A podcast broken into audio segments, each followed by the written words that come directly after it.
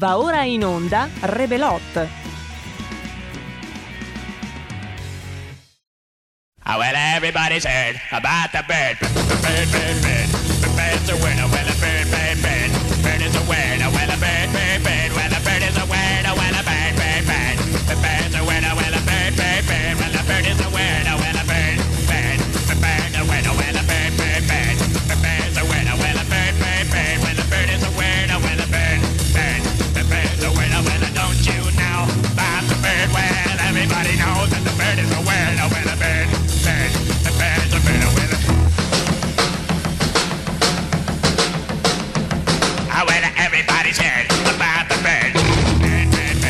Bebecho wenna wenna be be. Be bebecho wenna wenna be.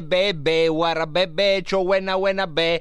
Be. Bebecho wenna wenna be be. Wara bebecho wenna wenna don't you know about the bird? First reaction shock the bird. One bird bird. Bebecho wenna wenna uh. Buongiorno, buongiorno, buongiornolo. Buongiornolo cos'è? Ma cos'è buongiornolo? Ma Buongiornolo. Vabbè, ma se tu fai le cose normali, vabbè. Ai nostri eroi della parte Eh, tecnica. va bene. Giulio Eroico Carnelli. Tra poco lo raccontiamo, tra poco lo raccontiamo. Federico Rico Rico. Eh, vabbè. Ma ciao. Ma ciao. Comunque. Mm. Le manine. Le manine cosa? Sì, le manine. Cosa? Le manine scoincidono nel nostro paese con la primavera. Ma cos'è? Sono delle manine di cui che girano. Vagano qua e vagano anche là. Ma cos'è? Sorvolano il cimitero di cui tutti riposano in pace. Madonna. Sorvolano il lungomare come i tedeschi. Ma chi? Da tosi che il freddo non lo sentono. Ma chi? Vagano, vagano. Ma questo Girolans, gironzano, gironzalon, Marcord. Vagano, Ma non è primavera, Ah. Non, è, non è ancora primavera, mi dispiace, non è primavera. Questa cosa ti ho detto la facciamo tra un mese e mezzo, il primo giorno di primavera. Ah, non è ancora primavera. Eh no, Avevo trovato questa bella cosa sulla ho primavera. capito, ma non è primavera, capito? Avevo trovato Ho capito, questa bella cosa ma non sulla è primavera. primavera. E io volevo fare tutta la puntata sulla primavera. Eh no, E invece niente. eh no. Purtroppo il nostro pignolino burraco Ma- ha deciso di abolire la ma primavera. non è vero. Grazie Eh, pignolino vabbè. burraco. Sembra che ti diverti proprio a sminuirmi ve. A farmi sentire come una caffettiera di quelle tipo moca che sai che intelligenza ci vuole a far la Ma moca. non metterla così dura. E poi, Ma non metterla... e poi non lo facciamo mai noi. Cosa? La moca. Eh, non facciamo mai la mocca, Vabbè. vabbè. Buona puntata signor Pingolino. Non mi chiamo signor Pingolino, ma dai, ma si può iniziare la puntata? Sono il Marco Pinti, non sono il signor Pingolino. Vabbè, cosa... Eh, da, da, Ro- Signor Pingolino. Eh, niente. da Roborto è sempre primavera, però dice. Ah, sentiamolo, sentiamolo, buongiorno. Oh, buongiorno signor Pingolino. Eh, ma certo, ecco che trovi subito il tuo complice. Eh, bu- buongiorno. Buongiorno, Roberto. Buongiorno la Roborta, buongiorno. E poi? E poi? E poi? Eh sì, E è poi? così, è così, ma sì, ma parlatevi tra voi, cioè, non so, io esco, iniziamo alle 5 ed è tutto fatto. Buongiorno No, Roborto. qui- Eh, vabbè. qui- buongiorno la Roborto. No, qui stiamo diventando a livello di demenza senile. eh. e non è ancora senile, non è ancora senile, pensa un po'. Avevo eh, trovato eh, questa eh, bella cosa senile, sulla primavera. senile. Aveva trovato Sì, questa bella eh. cosa sulla primavera, ma non è primavera, quindi non si può Racconta- fare. Ma dici una poesia sulla primavera. Ma no, non, la- una non- non- non incoraggiarla, non è primavera, una né- poesia sulla ma primavera. non è primavera, Tipo, già la gente... Non lo con- so. Eh vabbè, già Un- la gente... una, roba, con- una roba primaverile, tipo la nebbia agli urticolli piovigginando sale, Eh, che è ma- una roba tipicamente primaverile. Eh, non è il momento, già la gente è Ciao, confusa. ciao. Purtroppo il Ciao. nostro pignolino burraco ha deciso di abolire la Non primavera. ho abolito niente, basta con queste macchine, queste fake news che fate. Comunque, buongiornolo, buongiornolo da Rebelottolo, dal Marco Pinti e da Giulio Cesare Carnelli alla parte tecnica con il quale inauguriamo la nostra settimana con storie di vita vissuta. Ebbene sì, prendiamo, prendiamo intanto un saluto a Filologico che è qui. Ti interessano, Filo, le storie di vita vissuta? Dice mh, fino a un certo punto. Un saluto alla Padania, che la signora Padania, è sempre con noi ed è ospite fissa qui di Rebelot. Parla poco, ma come sapete è sempre qui con noi. Oggi ci accomiatiamo questo verbo che a me piace molto. E ci accomiatiamo dalle vicende della politica e partiamo con storie di vita vissuta, storie di vita della caglie, della strada e prenderemo, riprenderemo le mosse da quanto coraggio c'è nel giustizialismo e quanta viltà nel garantismo. Quindi vedrete, vedi filologico, parliamo comunque di politica. Partiremo con il racconto del nostro testimone d'eccezione, Giulio Cesare Carnelli, ma se voi avete storie di vita vissuta che raccontano la viltà del vostro garantismo, oppure che raccontano la- il coraggio del vostro giustizialismo, fatecelo sapere scrivendoci al 346 642 7756. C'era una volta, in quel di Saronno, Giulio Cesare Carnelli. Ma infatti potremmo iniziare come era una notte buia e tempestosa oppure era un giorno lucente e placido. Era diciamo. lucente e placido. Era lucente e placido. Alle 17.30-18 di un tranquillo sabato pomeriggio con lo struscio in Corsa Italia, in quel di Saronno, è stato squarciato, la quiete pomeridiana, da eh, una macchina impazzita che ha, ehm, eh, inseguita da, da una gazzella dei carabinieri, ha eh, vi- violato la ZTL, cioè la zona traffico limitato, e piombando sui passanti, perdendo il controllo, questi due rapinatori non troppo lucidi, diciamo, eh, sono andati a schiantarsi contro una rastrelliera delle bici. Quindi eh, una volta che si sono schiantati hanno preso due strade diverse scappando ovviamente dai carabinieri. Io mi trovavo tranquillamente nei paraggi, eh, avevo preso il mio numerello per prendere la mia bistecca della sera in una macelleria, aspettavo il mio turno, quando vedo correre trafelato uno dei furfanti verso di me, inseguito da Tutto vero, eh? inseguito da una persona che ah, lì per lì non ho eh, realizzato fosse un carabiniere, un eh, agente delle forze dell'ordine, ma quando arrivato a circa 5 metri eh, ho sentito l'invocazione di aiuto da parte di questa persona che gridava fermatelo. Eh, io Cosa sa- hai fatto? Cosa ho fatto? Io ho sempre avuto 11 decimi di vista, quindi ho avuto anche dei riflessi buoni. Infatti, ero il titolare nella mia squadra di terza C in palla spagnola. Ero In palla spagnola. Palla spagnola, non hai mai giocato a palla spagnola? eh? È un, è un gioco bellissimo. Riprenderemo questo argomento, ma che cos'è palla spagnola?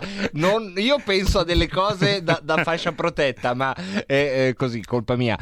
Due Eh, squadre, c'hai una pallina, devi riuscire a Non a voglio beccare. sapere dove Ah, devi va bene. mettere questa pallina se si chiama Comunque, palla spagnola. il- rit- ritornando a Lasciami immaginare palla spagnola come la sto immaginando, non rovinarmela. Ma torniamo a Saronno. torniamo solo in quel momento. Tu sei davanti alla macelleria. A- aspettando pazientemente Aspettando. il mio turno. Distanziato, mascherina. Distanziato, ci sono, sono in coda, ho 10 persone davanti a me, ci sono ragazzi, coppiette, anziani. E tu lì in mezzo. Io lì in mezzo ad aspettare Così. il mio turno. Esatto. Quando arriva a circa 5 metri da me L'uomo che corre. l'uomo che corre, eh, sai, lì è istante, cioè o te la senti oppure non te la senti. Quando una- senti l'invocazione di aiuto, fermatelo, tu cosa fai? Cosa fai? O come il ragazzo che avrebbe voluto fermarlo, ma è stato brancato per un braccio dalla ragazza che non voleva guai. No, lui ha fatto chiaramente la finta. Lui ha fatto la finta che che tanto che sapeva, la, la ragazza lo fermava.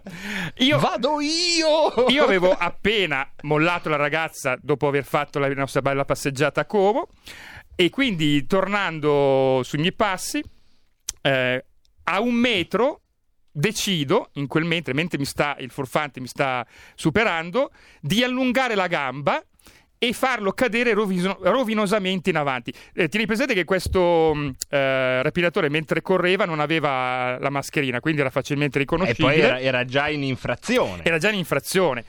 Io riesco. Questo fa la differenza io, giuridicamente. infatti, io riesco con uno sgambetto epocale a farlo cadere rovinosamente, si fa anche un po' male, infatti si rialza, mi guarda e mi dice Bastardo ti amma e in quel mentre viene brancato dal poliziotto che lo inseguiva.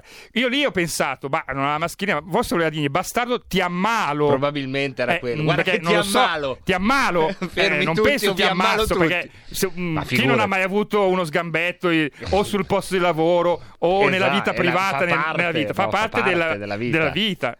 E morale, il, ehm, arrivano altre sette gazzelle. poi- Sette? sette gazzelle. No, sette sì, perché gazzelle, l'inseguimento. Stai entrando No, nell'improbabile. no, no, Sette. sette gazzelle, perché in ogni caso... Vabbè che siamo a Saronno, non a New York, quindi era un evento. Era un evento che da Cesano Maderno mi hanno raccontato, si è fatto tutto un inseguimento.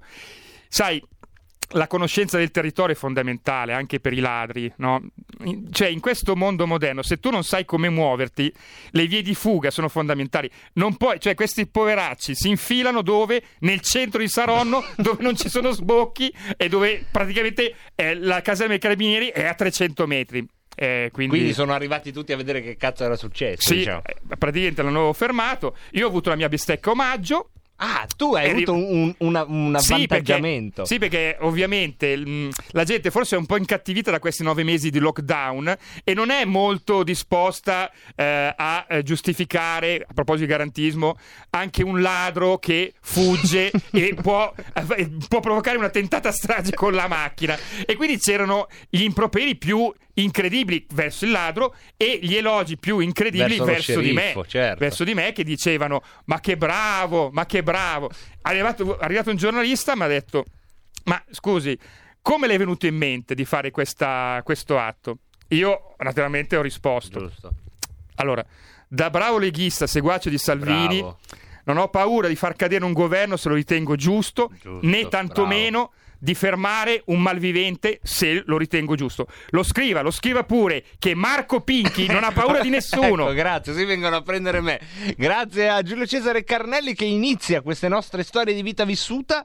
Se ne avrete sarà una rubrica, se no finirà che saranno due storie perché dopo questa storia che ci racconta il coraggio del giustizialismo, lasciamelo dire, perché tu sei stato in- integerrimo, però lasciamelo dire, non sei un garantista. Perché quella persona era un ladro solo dopo il terzo grado di giudizio. Cioè, che paese diventeremo se basta gridare fermatelo e allora i cittadini arrestano la gente? che infatti- paese Ma saremo? infatti posso dire che il fermatelo era una scusa. eh, mia- il mio carattere è un po' rissoso sociopatico. Quindi, se tu mi dai là con questa cosa, basta. Cioè, Eh, basta, era il piacere di fare uno sgambetto. Poi, seppure utile ed è legale, figurarsi se mi faccio scappare l'occasione.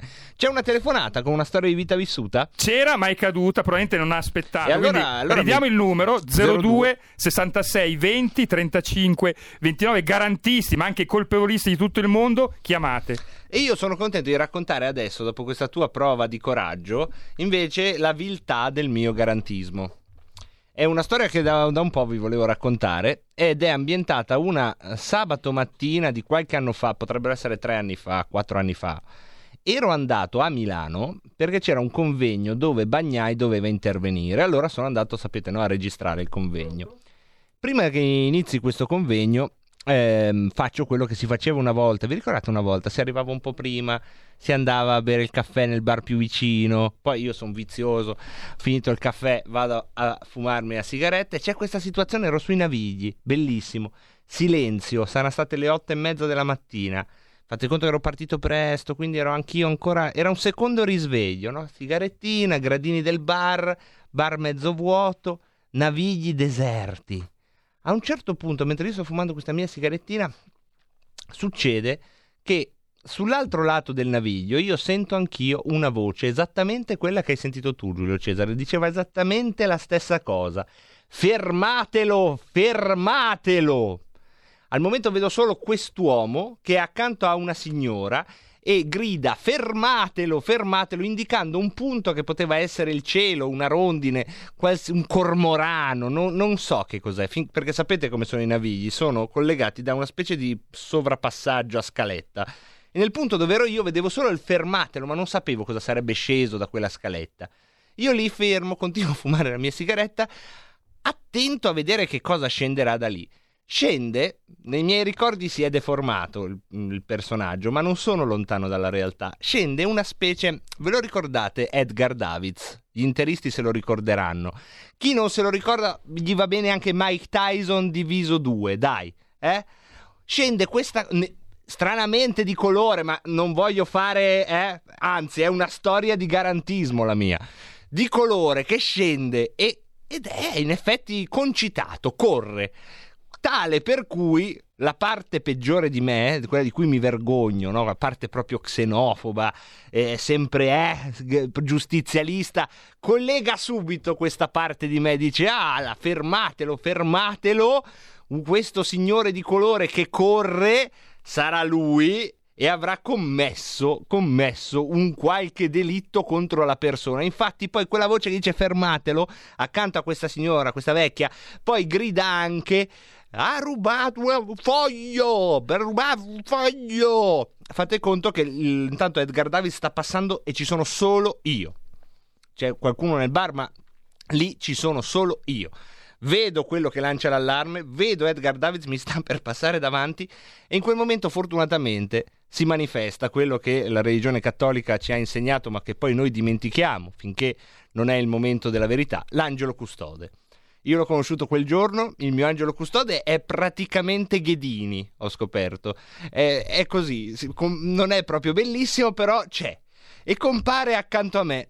E mentre quest'uomo mi passa davanti, io lo guardo, l'angelo custode, scherzi a parte, devo aprirvi questa parentesi, la cosa vera che mi dice il mio angelo custode in quel momento è tu, Pinti, non prenderai mai una coltellata per il portafoglio di una persona che non conosci. E chiude la parentesi. E questa è la verità, e ve la devo, anche se sto mettendo tutto in burla. Ma anche quello che viene dopo è la verità. Perché mentre mi passa davanti quest'uomo, questo, questo Mike Tyson, questo che sta evidentemente correndo, posso supporre con il mal tolto, io e il presunto ladro ci guardiamo negli occhi e il presunto ladro, mentre l'altro continua a gridare ladro, inseguite, mi guarda, guarda me e dice non è vero! E continua a correre e a quel punto io che resto fermo, resto assolutamente fermo a godermi questa scena con questo piccolo eh, dico Beh, in effetti io sono pur sempre un garantista. Se dice che non è vero, chi sono io per fermarlo? E questa è la, è la piccola storia ignobile della viltà del garantismo che fa da contrappeso al coraggio del giustizialismo, con la quale speriamo di avervi allietato qualche minuto. Anche perché vedo che voi non ce l'avete il coraggio di tirar fuori né il meglio né il peggio. Eh? Quando si chiedono opinioni, brrr, WhatsApp. Oggi vi chiediamo episodi di vita vissuta. Ah, vissuta. Vissuta, perché la vita vissuta fa sudare, in effetti, vedi come, come le consonanti la sanno più lunga di noi. Vi chiediamo episodi di vita vissuta quando siete stati lì come me e Carnelli, che siamo un po' i dioscuri di questa storia, lo yin e lo yang, il coraggio e la viltà, il garantismo e l'istinto di sopravvivenza, Nicolò Ghedini e Action Man. E voi dove siete? Dove vi ponete in questa storia? Cioè, non avete mai attraversato una storia tipo questa? Non vi è mai capitato di pam, essere lì e dover decidere che cosa fare? 02 66 20 35 29 avete pochi minuti. Io penso che uno di voi in 5 minuti riesce a raccontarla una storia. Se ce l'avete, una telefonata, perché non so quante riusciamo a prendere, ci vuole un po' di tempo per raccontarle queste storie. Però una, spero di chiamare adesso, eh. Non chiamate sotto la sigla che poi io sono costretto a dire dai, no, dovete tagliare, allora come andate a finire? Adesso, sta- storia di vita vissuta, quella volta che vi ho preso alla sprovvista. Vi ho preso alla sprovvista. Ok, la rifacciamo anche domani. Non temete, apriamo una finestra anche domani. Tenetevela lì. pro- Ah, ecco che è arrivato intanto il primo. Sentiamo una storia di vita vissuta. Se è una storia di vita vissuta e non una cassa di pere che finisce in testa a me. Pronto? Storia di vita vissuta. Eccolo qua. Come ti chiami? Sono Piero. Ciao sono Piero. Ciao Piero. Ciao. Devi spegnere la, la radio perché spenta, l'ho appena bravissimo. spenta, l'ho appena spenta, non posso sentirti da due parti, è già troppo sentirti da una parte. Quattro minuti tutti tuoi per raccontarci la tua storia di vita Allora, vissuta. Viale Sarca, Milano, fra i due ponti della ferrovia. Lì lavoravo io circa una, un 7, 8, 9 anni fa. E una notte tornavo dal cinema e passo davanti a dove lavoravo e vedo una Giulia, con dei, una Giulia ferma lì con i fari accesi, allora mi fermo anch'io indietro e guardo che cosa stanno facendo e intravedo in fondo, in fondo, in fondo che stavano facendo un buco nel muro per entrare. Hai capito? Allora non c'erano i cellulari, corro avanti 50 metri, c'è la, la cosa del deposito dell'ATM, vado dentro, dico bisogna telefonare, bisogna telefonare, no questo non è un telefono pubblico, corri indietro, vai fino in fondo a Viale Sarca, trovo una cabina, telefono alla polizia, fortunatamente arrivano velocemente e io ero tornato sul posto per guardare, in quel momento quelli stavano venendo fuori dal buco cer- portando fuori della roba. mi hanno visto lì e dico cosa fai lì? Meno male che sono arrivati i poliziotti e li hanno beccati. E il tizio che si chiamava Pappagallo, me lo ricorderò finché vivo, mi ha detto te la farò pagare. Dopo un sei o sette mesi mi hanno chiamato in tribunale per testimoniare e il pappagallo era lì e ancora una volta mi ha detto te la farò pagare. Sono qui ancora adesso che mi cago addosso Eh beh, ci credo. quando me la farò pagare. Io, io mi cagherei anch'io, però dai, sei stato bravo, cioè che ci vuole un bel coraggio anche senza cellulare.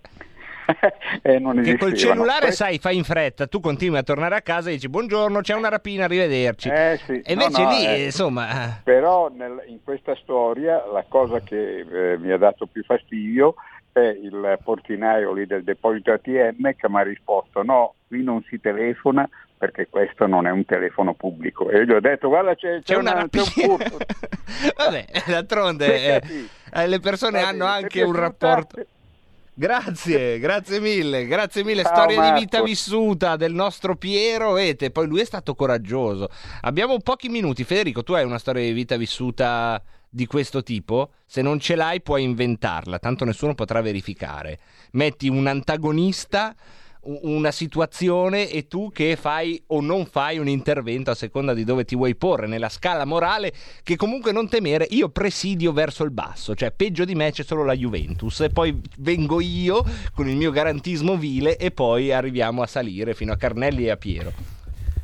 Beh, guarda, purtroppo non ne ho di esempi da farti, però adesso piglio carta e penna e me ne invento una. bravissimo. Intanto noi mandiamo un messaggio vocale con la giusta col microfono che ci dà al giusto tempo e che ci dà anche, anche il giusto timore per quello che andremo a sentire Pingolo, ma Ecco. che hai fatto? Hai fatto le false licenze e hai abolito la primavera, ma Ma vergogna! non ho abolito la primavera. cose, Ma non no? abolisco niente, ma vedete che poi credono. a- A proposito, Roborta, ti scrive un amico che non, non si firma. Dice: Ciao Roborta, non ti, non ti riconosco più. Sei cambiata, eh, mi hai spezzato il cuore. Mi dispiace, Roborta, dirtelo, ma era quello che diceva: eh, Roborta scappa con me. Roborta pensiero mio notturno. Se vuoi, ti do qualche lezione di guida del tir. Insomma, Roborta, non so, vuoi, vuoi replicare? eh? Cosa gli hai fatto? Ma perché? E non lo so. Ma io cosa ho fatto? Non lo so. Ce l'avete tutti con me. Eh vabbè. Ma la che? Ma la che cosa? Malaches, non malacche. Vabbè. E poi una lingua alla volta, Robo. Un- un- dico sempre. Abbiamo una telefonata ancora. Pronto? Pronto? Benvenuto. Anche grazie, sono Silvio. Ciao Silvio. Eh, io ho vissuto a Milano prima di trasferirmi a Torino, quindi conoscete Corso Buenos Aires, Sì. immagino. Bravi, perfetto. Eh, non so se sono, sono in tema, comunque io tornavo la sera, to- tardi, non- avevo accompagnato gli amici a casa. E vedo davanti a me due macchine che non mi fanno passare, che occupano tutta la carreggiata, eh, facendo poi i tepistelli due per macchina. E si parlavano fra di loro e tu dietro tutti zitti buoni, nessuno che osava fare niente. Io ovviamente mi è scattata, eh, ho messo la freccia, gli ho fatto una suonata e son- li sono passati. Non ti dico, ho cominciato di seguimento. Urca. Eh Sì, ho cominciato il seguimento, corro, corro, piglio un rosso, vabbè, ho detto "Pro- col prossimo no, ho preso un giallo, il secondo non me la sono sentita, mi sono fermato, Eh? mi si fermano uno a destra, uno a sinistra, Madonna. due per macchina, io da solo, cominciano a suonarmi, e te, e te, di qua. E ho detto, ok, adesso cosa te le dico Eh, questi qua? esatto. Allora sai cosa? Allora mi è venuta un'idea, ho messo, ho cominciato a, a, a, a, pigiare l'acceleratore, a fare boom boom, sai come si fa? Grande. Scatto, la gara. Grande. Quando è scattato verde ho tirato freno a mano, quelli sono partiti a razzo tutti e due. Io E ho acceso la luce, fermo. ho fatto te col braccio, ho girato la prima via e per fortuna non mi ha più beccato. Grande, grande, grande so lezione se di vita. Assolutamente, anche una lezione di vita. Sigla delle 16.58 e poi giustizia fatta.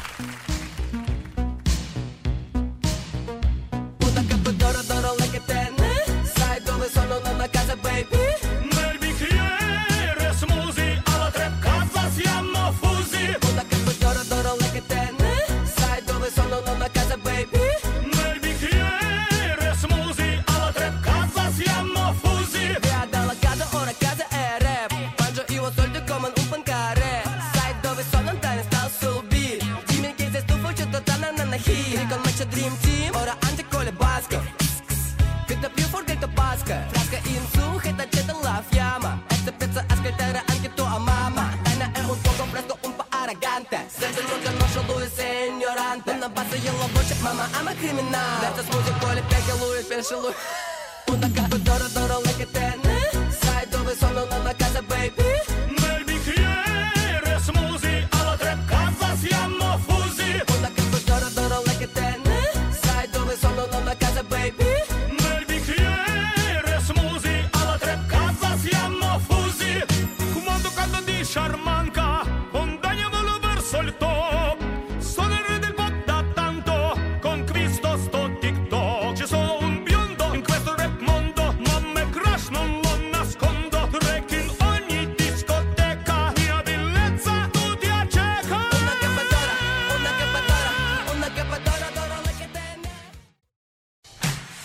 con te ovunque RPL la tua radio. Scarica l'applicazione per smartphone o tablet dal tuo store o dal sito radiorpl.it.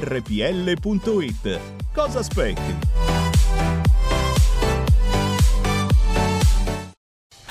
Porta con te ovunque RPL la tua radio. Scarica l'applicazione per smartphone o tablet dal tuo store o dal sito radiorpl.it.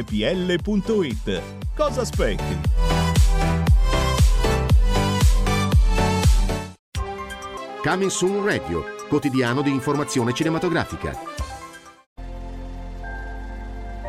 Al cinema viviamo insieme ogni emozione. Pazzesco. Quelle che colorano la vita. Quali sono le cose importanti? Lo sai quali sono. Che fanno brillare gli occhi.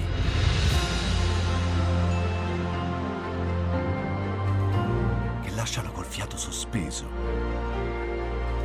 E che ci riempiono il cuore. Cerchiamo di fare del nostro meglio e a volte il meglio che possiamo fare è ricominciare da capo. Per poi farci ritrovare insieme in una risata.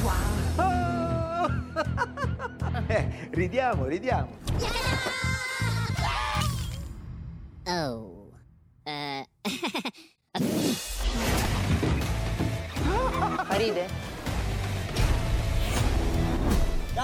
Tutti insieme! No, ma guarda, che esagerato. Il cinema fa sognare in grande. E questo è il sogno. Ogni volta nuovo di zecca ogni sera ed è molto esaltante.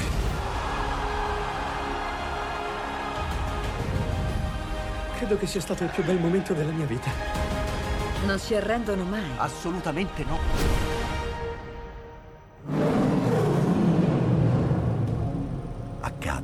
Solo al cinema. Ciao ragazzi, ci vediamo al cinema. Scusa. Buongiorno, buongiorno agli ascoltatori di RPL, siamo in diretta dal Palazzo del Quirinale alla Manica Lunga.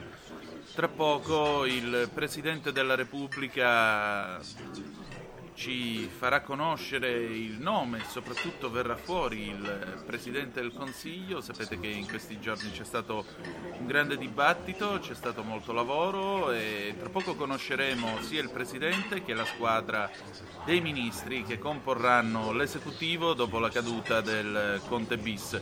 Ma ecco che si stanno aprendo le porte dello studio alla vetrata del Presidente. Ascoltiamo, ascoltiamo tutti per favore, ascoltiamo. Buongiorno. Il Presidente della Repubblica, Sergio Mattarella, si è benignato di assegnarmi l'incarico di Presidente del Consiglio. Ho sciolto la riserva. Presidente del Consiglio, dunque, sarò io. Arnoldo Buggeri. E allora vado alla lettura dell'elenco dei ministri. Presidente del Consiglio, io, sottosegretario alla Presidenza, dottor Salvatore Miralati alias Ramon.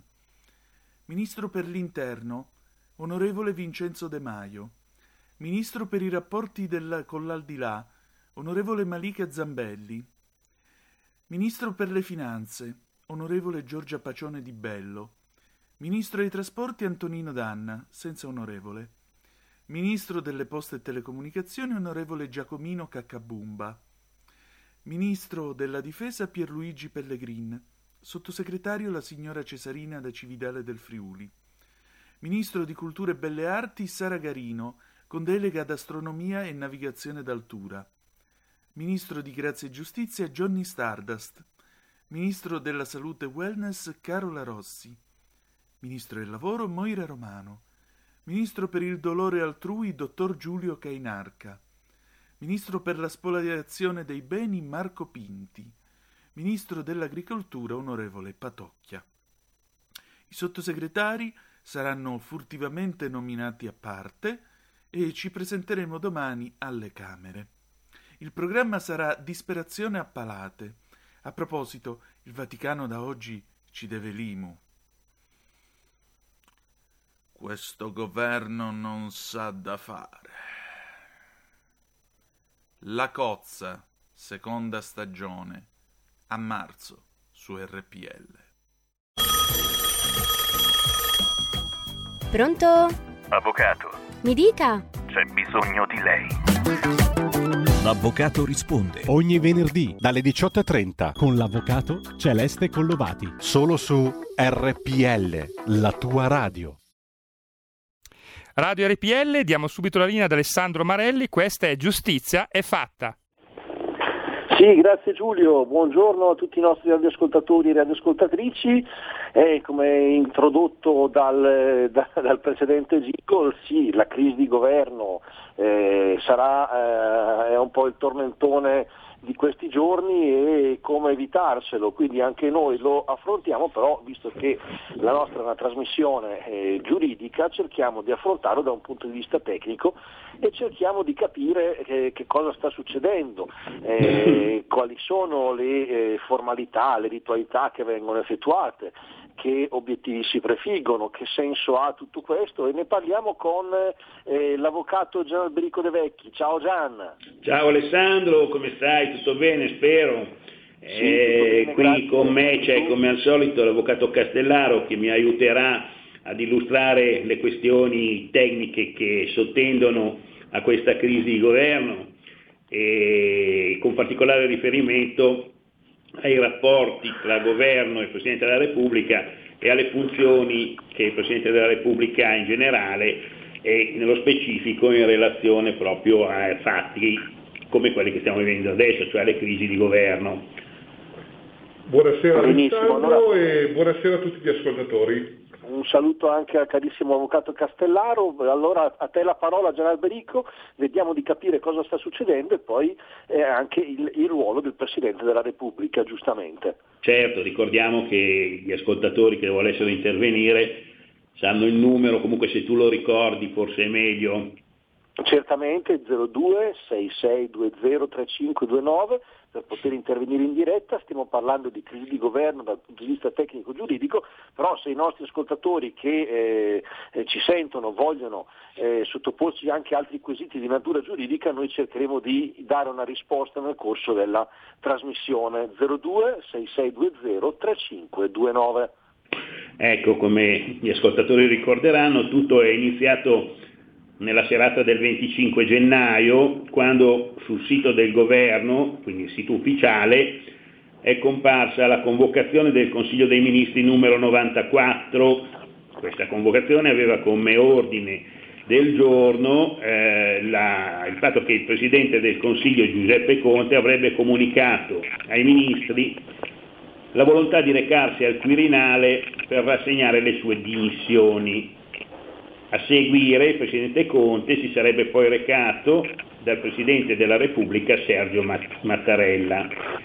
Già questo modo di, di procedere, queste dimissioni annunciate il giorno precedente rispetto all'effettiva eh, presentazione, eh, rappresenta qualcosa di nuovo di- e anche, se vogliamo, di rituale nei rapporti tra governo e Presidente della Repubblica. Eh, l'atto di solito, con- cioè, che usualmente eh, e anzi direi obbligatoriamente eh, deve iniziare una crisi di governo è la presentazione delle dimissioni del Presidente del Consiglio dei Ministri al capo dello Stato. Qui noi invece ci, siamo, ci troviamo davanti a un modo di procedere piuttosto eh, curioso perché di fatto eh, è il Presidente del Consiglio che eh, teoricamente senza una preventiva consultazione col Capo dello Stato ha eh, annunciato eh, questa sua volontà di rimettere il mandato. Questo atto comunque, al di là della sua correttezza formale e se vogliamo anche sostanziale, perché il Capo dello Stato poi ha dei compiti anche istituzionali da svolgere, eh, questo atto ha aperto questa crisi, crisi che come tutti ricorderanno nasce dalla, dalla eh, scarsa, diciamo così, fiducia raccolta da questo governo a, al Senato. Eh, come si svolge una crisi di governo e soprattutto quali compiti, quali eh, eh, prerogative ha il capo dello Stato in questa fase. Intanto eh, cerchiamo di inquadrare eh, la, la, figura del capo dello Stato nel nostro sistema, che ricordiamo è un sistema parlamentare e eh, nel contesto del quale la Costituzione indica in modo preciso quali sono i compiti e quali sono le mansioni del capo dello Stato. In questo mi sarà d'aiuto il collega Castellaro che adesso ci, ci dirà quali sono, secondo la Costituzione, i compiti, i poteri e le funzioni del capo dello Stato. Sì, allora diciamo che diversi articoli della nostra Costituzione sono dedicati o comunque menzionano la figura del capo dello Stato descrivendone diciamo, le attribuzioni. Se dovessimo tuttavia eh, limitarci diciamo, ad una analisi proprio più puntuale, gli articoli della nostra Costituzione che sono dedicati esclusivamente alla figura del capo dello Stato sono quelli, lo dico anche per i nostri ascoltatori, qualora qualcuno volesse nel mentre consultare una Costituzione, quelli che vanno dagli articoli 83 e 91 compresi. Sono molto importanti in maniera particolare gli articoli 87 e 88 della nostra Carta, in quanto elencano, diciamo, quelle che sono le principali funzioni del capo dello Stato. Non stiamo chiaramente ad elencarle tutte quante, basti ricordare, anche perché è di stretta attualità, che ai sensi dell'articolo 88 della Costituzione la facoltà di sciogliere le Camere, ambedue o solo una, è riconosciuta proprio al capo dello Stato ai sensi dell'articolo 88 della Costituzione. Lo leggiamo insieme. Il Presidente della Repubblica può, sentiti i loro presidenti, sciogliere le Camere o anche una sola di esse. Non può esercitare questa facoltà, meglio tale facoltà, e si tratta del cosiddetto semestre bianco, che è anche questo di strettissima attualità politica, negli ultimi sei mesi del suo mandato, salvo che essi coincidano in tutto e in parte con gli ultimi sei mesi della legislatura.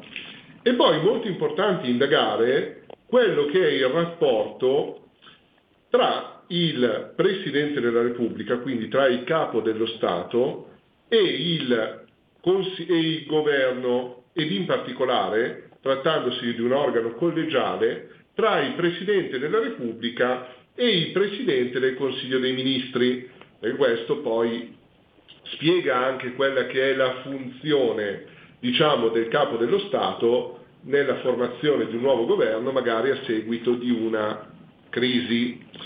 Allora ci vengono in aiuto gli articoli 92 e 93 della Costituzione. Il governo della Repubblica è composto dal Presidente del Consiglio, del Consiglio e dei Ministri, che costituiscono insieme il Consiglio dei Ministri, quindi come dicevo organo collegiale. Il Presidente della Repubblica nomina il Presidente del Consiglio dei Ministri e su proposta di questo i ministri, articolo 93, il Presidente del Consiglio dei Ministri e i ministri, prima di assumere le funzioni, prestano giuramento nelle mani del Presidente della Repubblica. Ecco, eh, i compiti del Presidente della Repubblica ovviamente non sono solo dettati dalla, Corte- dalla Carta Costituzionale in relazione ai rapporti tra Presidente della Repubblica, Parlamento e Governo. L'articolo 87 dà un elenco abbastanza puntuale che converrebbe richiamare per poi passare ad analizzare gli aspetti che più rilevano nella situazione contingente. Certo, allora leggiamo, leggiamo l'articolo 87, il Presidente della Repubblica è il capo dello Stato e rappresenta l'unità nazionale. Può inviare messaggi alle Camere, indice le elezioni delle nuove Camere e ne fissa la prima riunione, autorizza la presentazione alle Camere dei disegni di legge di iniziativa del Governo, questo è ai fini pratici una funzione molto importante. Promulga le leggi ed emana i decreti aventi valore di legge e regolamenti, stessa cosa, di, che ci dicevamo, indice il referendum popolare nei casi previsti dalla Costituzione, nomina nei casi indicati dalla legge i funzionari dello Stato, accredita e riceve i rappresentanti diplomatici, ratifica i trattati internazionali, previa quando occorre l'autorizzazione delle Camere, ha il comando delle forze armate, presiede il Consiglio Supremo di Difesa, dichiara lo stato di guerra deliberato dalle Camere, presiede il Consiglio Superiore della Magistratura, può concedere grazie e commutare le pene, conferisce le onorificenze della Repubblica. Parto da quest'ultima funzione che eh, ha, un- ha avuto un certo rilievo, anche se indiretto, eh, nell'ultima eh, fiducia eh, a stento strappata dall'attuale governo. Tra le onorificenze vi sono anche eh, le nomine dei senatori a vita, che sono onorificenze, ma che consente a coloro che hanno ricevuto a titolo onorifico la carica di senatore a vita di esprimere il loro voto in Senato. E noi abbiamo visto che proprio in quest'ultima occasione sono stati in un certo senso determinanti nel contenere il, eh, l'emorragia di voti che eh, l'attuale governo eh, ha ottenuto. Eh, molto di rilievo poi c'è l'attività di carattere legislativo che si sostanzia nella firma e quindi nella promulgazione delle leggi e dei decreti e in una sorta di attività di indirizzo per quanto riguarda l'attività di decretazione, cioè l'attività legislativa del, del governo. Eh, poi però torniamo all'articolo 88, che forse è quello che dal punto di vista dell'attualità politica ci interessa di più. Eh, l'articolo 88 prevede la possibilità per il Presidente della Repubblica, sentiti i presidenti dei due rami del Parlamento, Camera e Senato, di sciogliere le Camere o anche una sola di queste. Ecco, eh, la lapidarietà della norma non è tale che non subordina ad alcuna eh, particolare condizione questa, attivi- questa facoltà di scioglimento che di fatto poi determina il ricorso ad una tornata elettorale per la formazione di un nuovo Parlamento. Eh, si sono mh, verificati in passato almeno due casi che ricordi io in cui il Presidente della Repubblica era Scalfaro, se non ricordo male nel 94 e nel 96, pur in presenza di una seppur risicata maggioranza parlamentare, ha optato per lo scioglimento delle Camere. Eh, noi, mh, quali saranno le eh, decisioni che verranno assunte da- dal Presidente della Repubblica all'esito della tornata di consultazioni attualmente in corso non lo sappiamo, però sappiamo che quantomeno in linea teorica la possibilità di scioglimento delle Camere eh, è, eh, è reale. Eh, ho fatto mh, riferimento alla tornata di consultazioni. Eh, come gli ascoltatori sapranno, noi vediamo che in questo momento c'è stato un presidente del Consiglio incaricato, che è il presidente della Camera Fico, eh, che ha iniziato una- un, un sondaggio tra eh, le forze che hanno espresso la maggioranza di governo sino all'altro giorno per verificare la possibilità eh, di- della formazione di una nuova maggioranza intorno ad un nuovo governo.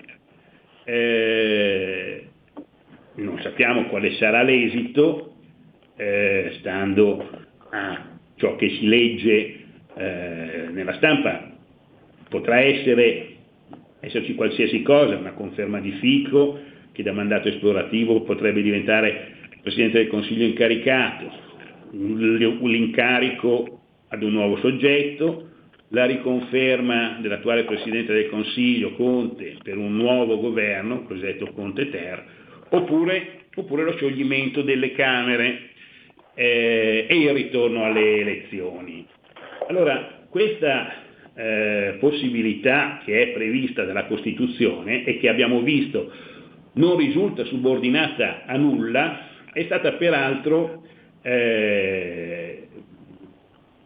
ampiamente studiata e eh, eh, analizzata e ha dato, e ha dato, eh, diciamo, questi- questo studio ha, ha- ha fatto sì che venissero formulate delle ipotesi interpretative su quale fosse il pensiero dei costituenti nel momento in cui hanno nella Carta introdotto questa facoltà non condizionata a qualcosa di oggettivo. E a me piace a questo punto leggere un passo tratto da, eh, da un testo di diritto pubblico, istituzione di diritto pubblico, scritto dal professor Mortati, un- un, eh, uno dei padri costituenti, mancato non tantissimo tempo fa, che aveva un'idea ben chiara sul significato di questa norma. La leggo e poi magari la, la- la- la- spiego un attimo, perché il linguaggio forse è un po' tecnico. Dice Mortati nel suo testo, sembra più consono all'indole di un governo parlamentare considerare la presunzione di concordanza fra corpo elettorale e parlamentare, presunzione che sta alla base della potestà di quest'ultimo di determinare l'indirizzo politico generale dello Stato vincolante per gli organi, non assoluta ma relativa, subordinata cioè alla possibilità di un accertamento in ogni momento della sua reale fondatezza. E poiché ciò è ottenibile attraverso la consultazione del corpo ele- elettorale da effettuare con lo scioglimento anticipato delle Camere o con il referendum, occorre affidare ad un organo indipendente dal Parlamento un compito siffatto diretto alla constatazione di eventuali disarmonie fra corpo elettorale e Parlamento. Tale organo dovrebbe essere appunto il capo dello Stato e da lui pertanto rimane affidata quella parte della funzione del governo consistente in una suprema sovraintendenza dell'attività degli altri organi costituzionali, non allo scopo di indirizzarla in un senso o nell'altro intervenendovi attivamente, bensì solo per compiere presso gli organi stessi un'opera di segnalazione delle eventuali gravi disarmonie che potessero rilevarsi rispetto al sentimento o alle esigenze espresse dal popolo e per effettuare un appe- o per effettuare un appello al popolo stesso attraverso l'impiego dell'istituto dello scioglimento anticipato quando vi siano elementi tali da renderlo necessario o anche solo opportuno. In sintesi, in questo passo, il professor Mortati interpreta la lettera dell'articolo 88 che prevede la facoltà dello scioglimento delle Camere per il Presidente della Repubblica come uno strumento affidato alla più alta carica dello Stato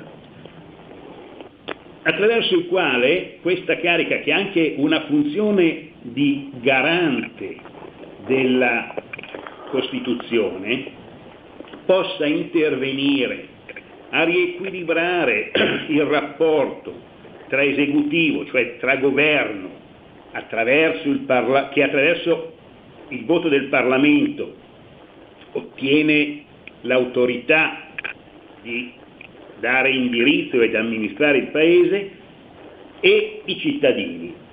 Se dovesse verificarsi una eh, discrasia tra gli elettori, il corpo elettorale, il popolo italiano, mh, al quale la Costituzione all'articolo 1 riconosce la piena sovranità del Paese e chi è lo strumento attraverso il quale questa sovranità si manifesta, cioè il Parlamento che esprime un governo, il Presidente della Repubblica dovrebbe avere l'obbligo di intervenire, sia quando ciò fosse assolutamente necessario, ma anche quando ciò fosse solo opportuno.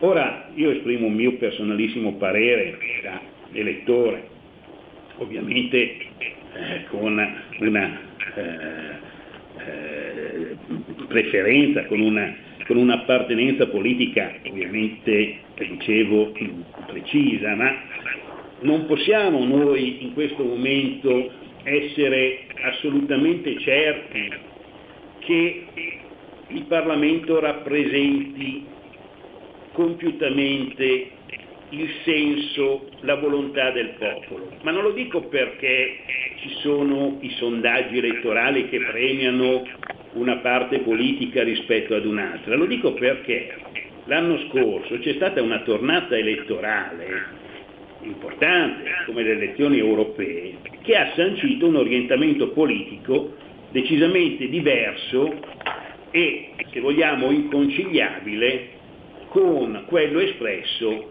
dalle urne in occasione delle, della consultazione politica. Ecco, io credo che già allora fosse, potesse ritenersi opportuno tornare, rimettere alla, a- al corpo elettorale la valutazione se il Parlamento esprimeva la realtà dei citt- dell'elettorato, del corpo elettorale oppure no. Eh, e questo in presenza di una crisi di governo come quella eh, innescata dalle dimissioni dei ministri leghisti. Ancora di più io ritengo sia necessario oggi che eh, eh, sia rimessa al popolo la volontà di la- eh, l'indirizzo politico di questo governo, o meglio del governo.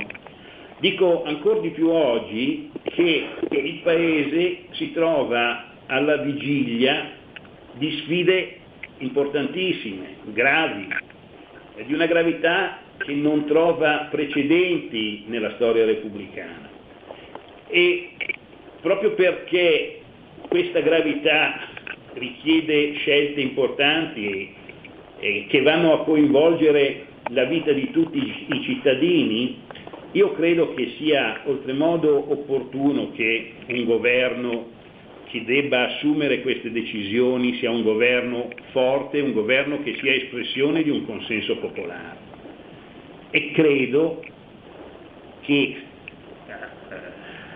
richiamando le parole di Mortati, sia quantomeno opportuno rimettere la, eh, rimettere, rimettersi alla volontà, eh, ridare la parola al corpo elettorale. Ora, non so, eh, Alessandro, tu come, come pensi, cosa pensi di questo, ma credo che il tuo pensiero non, non sia molto diverso da quello che ho espresso io in questo momento, vero? Eh, assolutamente, Gian Alberico, eh, non ho niente da aggiungere se non eh, ringraziarti per la chiarezza, la semplicità con cui hai espresso concetti che eh, a volte vengono dati per, eh, per scontati, a volte eh, ne parlano magari al, eh, ai telegiornali e uno si chiede ma cosa sta succedendo qua, cos'è questo cos'è che si sta eh, realizzando. Eh, il nostro tempo però purtroppo è esaurito, siamo, siamo, giunti al termine e quindi io direi che eh, seguiremo la questione con grande attenzione e torneremo nel corso delle prossime puntate per tenere sempre aggiornati i nostri radioascoltatori. Eh, concluderei ringraziandoti Gian Alberico, e, e, l'avvocato che è con te e, e, e, ci diamo appuntamento settimana prossima alla stessa ora. Un saluto Benissimo, io, io ringrazio te, ringrazio gli ascoltatori, ringrazio l'avvocato Castellaro che mi è sempre d'ausilio in queste trasmissioni e alla prossima.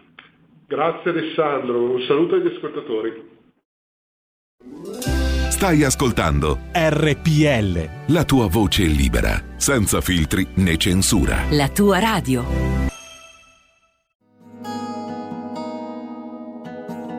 Lingue e dialetti cambia giorno e cambia orario. Giovanni Polli vi aspetta tutti i venerdì dalle ore 19.30. Solo su RPL, la tua radio. Ascoltate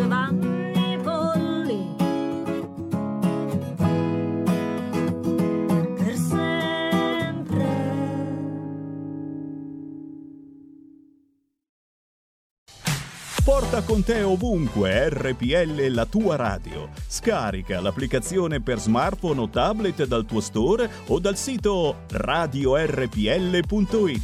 Cosa aspetti?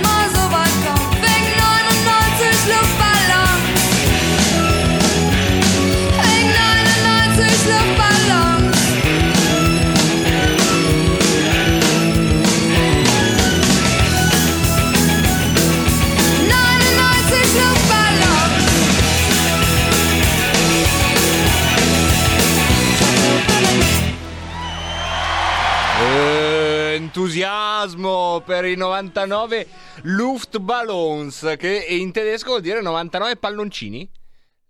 Vedi, come, vedi poi come il passato, presente, futuro, lingue, allusioni si mescolano in tutta questa. Oh, ma sai cosa stavo pensando? Stavo pensando veramente ieri sera che non mi è mai capitato, sono qua ormai da questa l'ottava stagione, che scrivesse o telefonasse un ascoltatore dalla Val d'Aosta. A me non è mai successo. E allora io pe- mi sono un po' depresso per questa cosa, devo dire. Perché poi sapete, secondo me ve ne accorgete, insomma.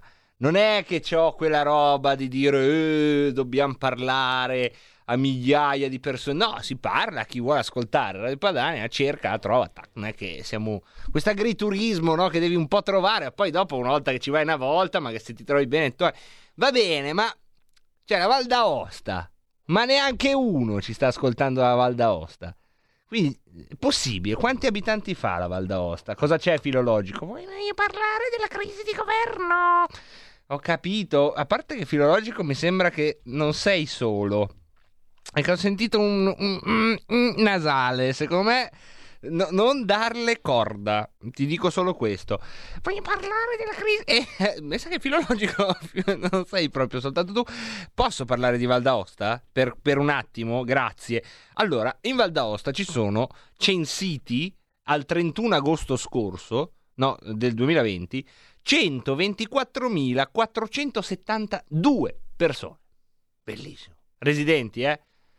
Cioè, non sono pochi. E poi, cioè, è brutto, no? Pensare tutto un territorio come la Val d'Aosta, che te lo guardi sul, sul Maps, è bello il territorio della Val d'Aosta. Cioè, proprio lì, questa roba lì, che non è Piemonte, non è Francia, questo, questo cuoricino, questa specie di isola fatta di montagne, con questi nomi, Aosta, Fenis, Valpelon, Gijon, Saint-Ramon, Le Vange, e pensare in tutte queste montagne, tutti questi posti, ma è possibile che non ce n'è uno che ci sta ascoltando dalla Val d'Aosta? Ma è possibile? Cioè, se io penso al Piemonte, no? Piemonte ci siete adesso, poi io non è che posso pretendere di conoscere gli ascoltatori perché la radio ha a che fare col- con l'indeterminato, potenzialmente potrebbe esserci all'ascolto tutta l'umanità, come potrebbe esserci all'ascolto soltanto il nostro amico di Alba. Però vedi, io vedo il Piemonte e penso ad Alba, c'è a, San- c'è a Torino, c'è Maria a Torino. C'è questa roba, no? poi non è che sono lì a dire "Eh, non abbiamo mai preso una telefonata da Tricerro o da Desana. Beh, Alessandria ne abbiamo. Ecco, però a Val d'Aosta abbiamo telefonata dalla Val d'Aosta, pronto? Pronto, sono un abitante della Valle d'Aosta. Non ci credo, Fabrizio. No, tu c'hai un come no? accento lombardo che proprio rimbalza. Ma tu No, sei, tu momento, sei valdostano con- come Aspetta. filologico. Ho abbandonato tutto, moglie, figli, cani, gatti, capre e mi sono trasferito in Valle d'Aosta sopra la montagna, No, no, no. Ieti. Non è- infatti, vedi che hai, che hai un'idea mitologica della Val d'Aosta che subito tradisce il fatto che anche tu, come me, soffri questa nostalgia valdostana, ma non conosci la Nostalgia regione. canaglia, questa Eh, nostalgia come canaglia. cantavano, come cantavano, nostalgia canaglia. combattuto, Perché? sono combattuto. Perché sei combattuto? Perché oggi mi aveva detto stasera io voglio lo spezzatino con patate e piselle e lei vuole mangiare il tapulone. Cos'è il attenzione il tapulon? Attenzione, attenzione. Come Cos'è, cos'è il il tapulon? tapulon? Ma sei sicuro che tu non arrivi dalla naniglia? Non Gua- sai cos'è il babaci, non sai cos'è la bugliola, non sai cos'è il tapulone. Non so, non so niente di queste cose. Tapulone. Eh, ma scusa, qualcuno, telefoni qualcuno e te lo dice. Eh, Ah, non puoi dirmelo tu. Non posso dirti la ricetta, no, io so cos'è ma non, non so farlo. È un spezzatino finemente sminuzzato, tradizionalmente a base di carne di asino ed è un piatto tipico di Borgomanero. No, non c'entra niente con quello. Eh no, si chiama questo, Wikipedia Tapulon e questa roba qua. No, No? nel novarese il tapulone è carne macinata. Eh beh sì, eh, infatti. con polenta, con una, la puccia, la, la bagna. Si aggiunge il bagna. vino, si frigge. Ecco, bravo. Con i vini delle colline novaresi. Quindi vedi che non sei valdostano. Beh, ma no, guarda che nel Novarese ci sono dei vini che mica scherzano in tutto, tutto il mondo. Non eh, mai messo in dubbio, mai messo in dubbio, mai messo in dubbio. Che è dal verbo piemontese ciapulè, che Ciapulè, significa bravo. tritare, affettare finemente, affettare. tagliuzzare con clemenza. Tagliuzzare, tagliuzzare, Tagliuzzare. bravo, bravo. Questa Bravo, carne enorme. Che... ah, eh, senti, eh. Grazie Fabrizio. I lieti. Grazie. Buona continuazione. Immaginarlo, Fabri- ma, ma, ragazzi, però abbiamo detto che ci sono gli amici immaginari che possono venire in radio e quelli che non possono venire in radio e quelli che ogni tanto va bene, ogni tanto no. Tu sei tra quelli che ogni tanto va bene, ogni tanto no, eh, però Piemonte... No, lascia perdere, lascia perdere. Vabbè, comunque io eh, mi rassegno, eh. Mi rassegno, tanto guardate, io lo so che secondo me ce ne abbiamo tre in Val d'Aosta. Solo che sono tre persone un po' timide. La prima, io lo so dov'è, è a Barbuste, Barbuste, che è vicino a Covarei, no? Io, io lo so che ci sei, eh, perché tu dici, ma come fa questo qua? Eh, si è girato verso la radio, questo qui che, che c'è, località Barbuste, in realtà lui è più a Covarei, eh, però va sempre... la- il- adesso non sto qua a raccontarvi la sua vita, non è neanche importante, però... Ecco, a Covarei lui c'ha questo posto, no? questo rifugio, cioè lui ha la casa davanti al rifugio Covarei, dove poi c'è davanti la cosa, la fontanella. E lui è lì dentro questa casa con dietro il bosco, con dietro la montagna, con i fiori sul balcone, con questo cielo che a quest'ora già tramonta. E ci sta ascoltando. Adesso io capisco, non volevo fare. però ti ho beccato. Lo sappiamo, lui è lì, vicino a questa azienda agricola a Covarei. Poi ne abbiamo, secondo me, un altro sicuro a Sangrato. A Sangrato, secondo me, abbiamo anche un paio di ascoltatori. C'è uno che ci ascolta sempre e qualcuno che ci ascolta ogni tanto. Lì vicino alla chiesa, quelle case che ci sono, che uno dice: Ma ci vive della gente? Sì, c'è uno con la radiolina. eh." Un saluto anche a te di Sangrato. Il terzo non lo so. Il terzo non lo so. E se volete fateci sapere. Intanto ci scrivono di vini novaresi come il Gemme, il Farasizzano e il Boca. Olè, però i nomi non sono male. Il Gemme. Il Gemme di Novara. Vabbè, dalla Val d'Aosta abbiamo solo loro due, secondo me. Almeno a me piace immaginare che esistano. Certo, se uno di, di- di- di voi volesse manifestarsi, mi toglierebbe una piccola amarezza. No? Avere una regione dove non ti ha mai chiamato nessuno. Un Far West, direbbe Lodo. Ixunt Leones, Ixunt Val d'Aosta. Ma cosa ve lo chiedo a fare di togliermi un'amarezza dal cuore? Eh? Spettabile pubblico. Quando vi chiedo per il Segui la Lega, mi fate un messaggio vocale, segui la Lega prima che la Lega segua te, così rendiamo bello quel momento un po', diciamo, ripetitivo, però così è partecipato. Voi me lo mandate il messaggio vocale, ma va. E allora figurati se, se poi chiedo a uno della Val d'Aosta che sta facendo, oh, legittimamente eh, le sue cose, la sua vita, di, di fare le cose, cioè non è che siamo qua, fa niente. Cioè, la canzone, poi parliamo in politica.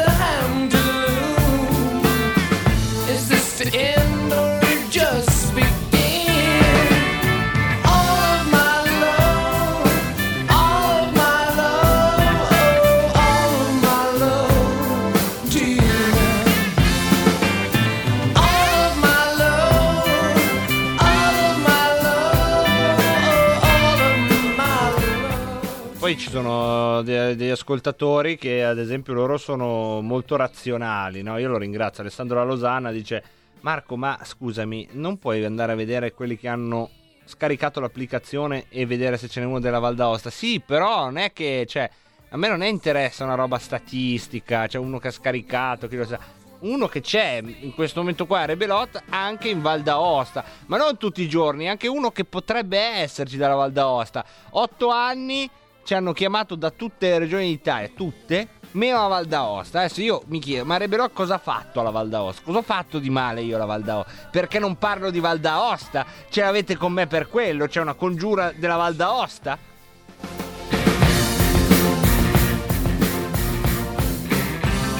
Va bene, va bene, filologico, parliamo della politica, va?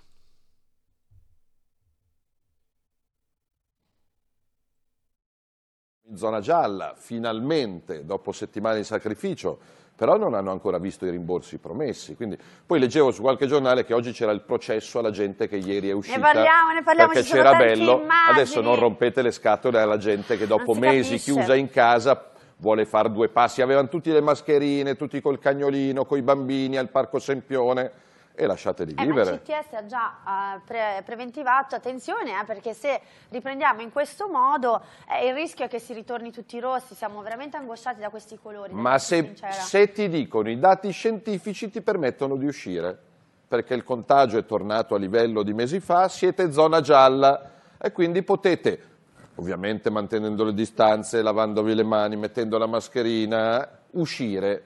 La gente esce.